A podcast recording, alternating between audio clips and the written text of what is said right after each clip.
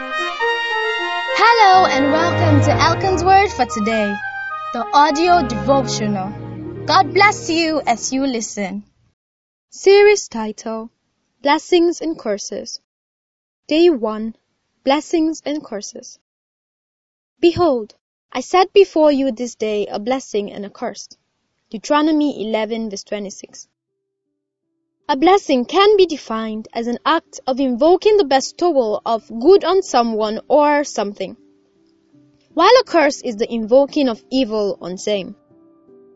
Blessings and curses are spiritual realities that are not to be taken lightly.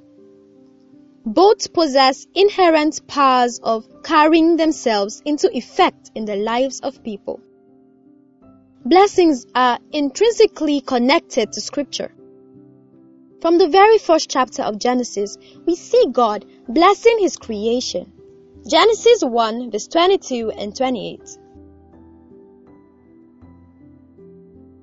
In the era of the patriarchs, the blessing was something they strove aggressively for.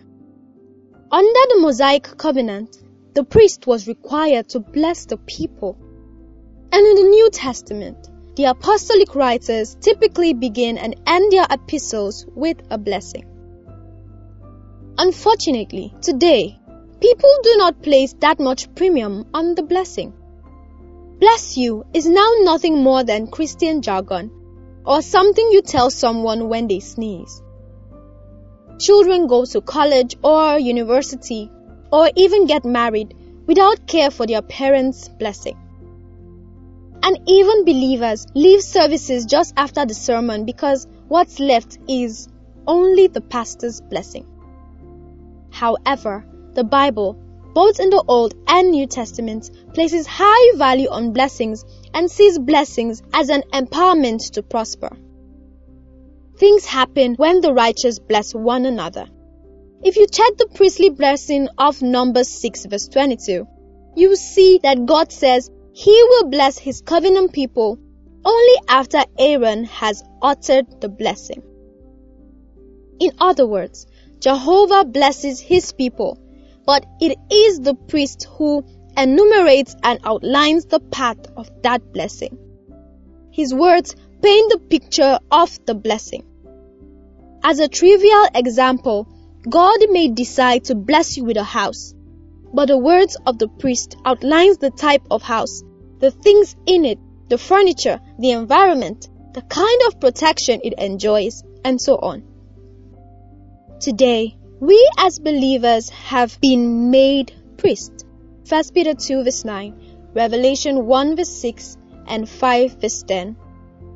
And not only is it important for us to intentionally bless each other, we should also be conscious when the blessing comes forth and receive them in faith over our lives.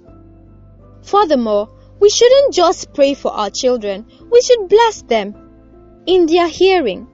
Let them hear the words that we wish to come to pass in their lives. And as you do these in faith, grace will be multiplied to them as they go into the world. Amen. More blessings await you today. You'll not miss them in Jesus' name. This was an audio recording of Elkan's Word for today, the devotional for growing believers by Greg Elkan.